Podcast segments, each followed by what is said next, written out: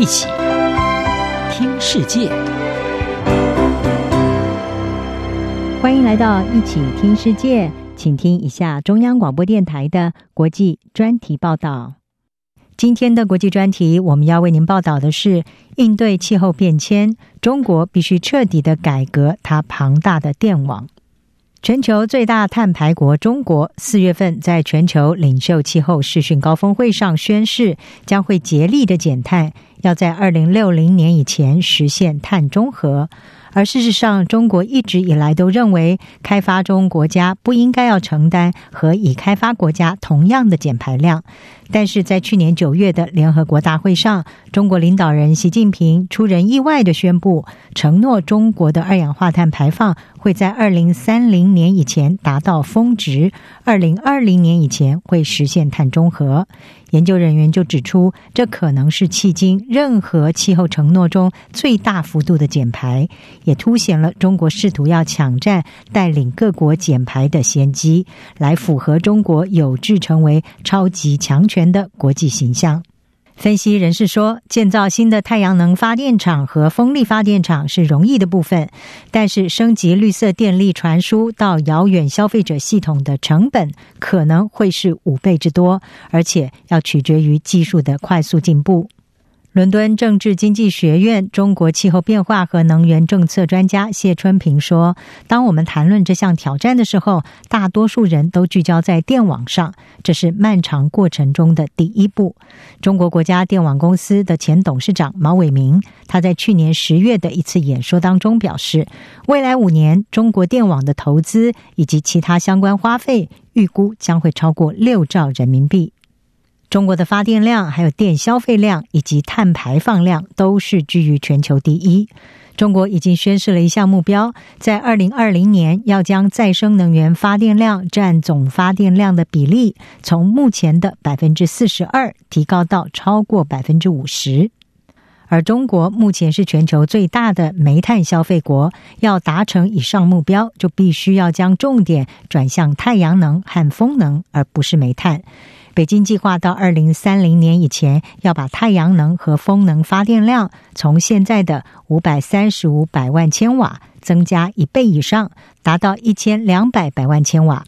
而官员表示，从煤炭换为再生能源的剧烈转变，可能对中国的电力网络造成混乱。煤炭负担了中国稳定的电力供应，而再生能源则会随着天气条件而波动。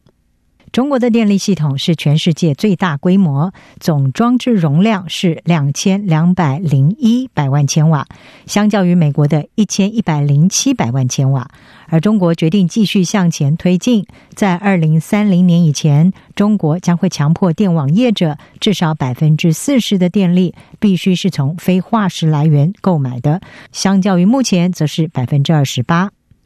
国际知名的能源资讯机构伍德麦肯兹的能源以及可再生能源研究主任怀特沃斯他说，在十年内，中国将会持续在电网投资，而这比同期内建造更多再生能源厂的成本要高出五倍。分析家和官员都表示，主要的成本包含了新的电力线路，还有要把数以百计的燃煤电厂改造成备用发电厂，以及提高备载容量等等。中国国家电网表示，未来五年将会至少建造七条新的超高压电力线路，让偏远的西部地区还有主要大城市能够有更好的连接。中国的太阳能、风力还有水力发电厂大部分是设在西部地区，而目前中国已经有二十九条超高压电力线路。这项建设预计将会花费三百四十亿美元。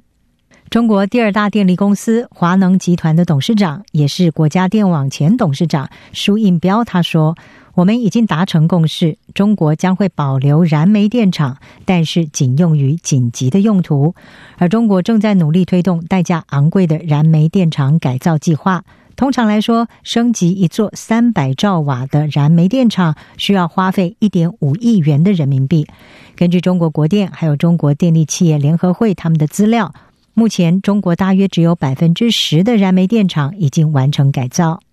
智库卓尔德能源研究中心的主任张树伟则是说，中国必须要建立一个机制，在再生能源蓬勃发展的时期，让燃煤发电处于不利的地位，否则中国将会无法推进它的绿能政策。全球商务咨询服务公司马基特资深研究分析师 Bean，他预计，到二零三零年，中国需要大约一百二十百万千瓦的能源存储。才能够满足额外的太阳能还有风能的需求。而根据中关村储能产业技术联盟的数据，这是二零一九年三十二点三百万千瓦容量的四倍多。在电池存储方面，怀特沃斯他表示，预计到二零三零年，中国将会建立四十七座百万千瓦小时的储电设施，是当今全球总存储容量的四倍多。但是这将不只是费用的问题。中国官员曾经表示，他们担心的是缓慢的技术发展。中国生态环境部应对气候变化司的司长李高，他在今年四月在一场新闻简报会上就说，储能技术还没有实现革命性的进展。另外，牛津能源研究所中国能源计划部门的主任梅丹他表示，中国和西方之间的地缘政治紧张以及技术竞争，也可能会阻碍提高中国存储能力所需要的合作。他说，这并不是说中国不能创新，但是要等到中国自主创新，可能需要更长的时间。还有其他分析人士则是对中国对再生能源发电计划的承诺是提出了质疑。因为中国对于逐步淘汰煤炭是缺乏透明度的，而且仍然继续的在扩建新的燃煤发电厂。在二零二零年，中国把三十八点四百万千瓦的新燃煤发电量投入运营，而这是世界其他地方总和的三倍多。不过，谢春平说，中国目前在世界上的角色已经非常重要，缺少中国，世界将无法实现气候目标。以上专题由杨明娟撰稿，海青青播报。谢谢您的收听。